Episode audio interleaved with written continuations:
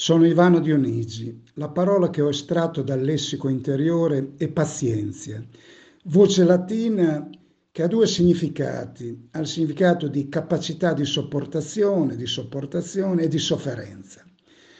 È una parola che conosce una significativa evoluzione.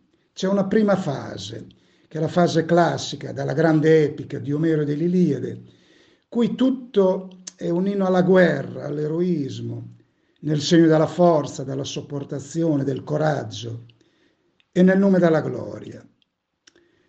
E questa è anche la fase della grande tragedia. Edipo che affronta ogni avversità pur di conoscere quella verità che lo condannerà.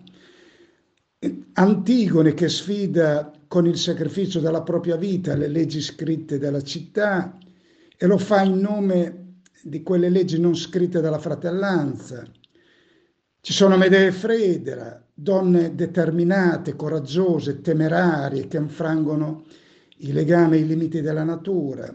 Sono donne senza freni, sfrenate, e frene, dice il latino. Tutto avviene nel segno della natura e del contronatura. In una seconda fase, a questa esaltazione delle grandi passioni, del grande pathos omerico e tragico, subentra la filosofia stoica, ovvero il dominio delle passioni, quella che viene chiamata la pazia, l'assenza di sofferenze, l'insensibilità. Soffrire e piangere per questa filosofia non sarà più degno dell'uomo e della sua ragione.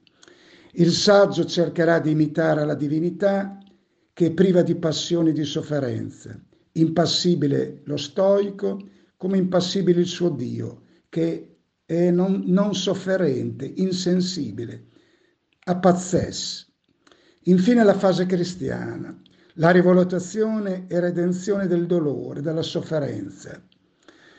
Qui nel cristianesimo al Dio stoico impatiens subentra il Dio cristiano, Gesù Cristo, patiens, il Dio della passione, il quale, come dirà poi Agostino, stando sulla croce, dimostrava non la potenza divina, ma la pazienza umana, la sofferenza propria di ogni uomo.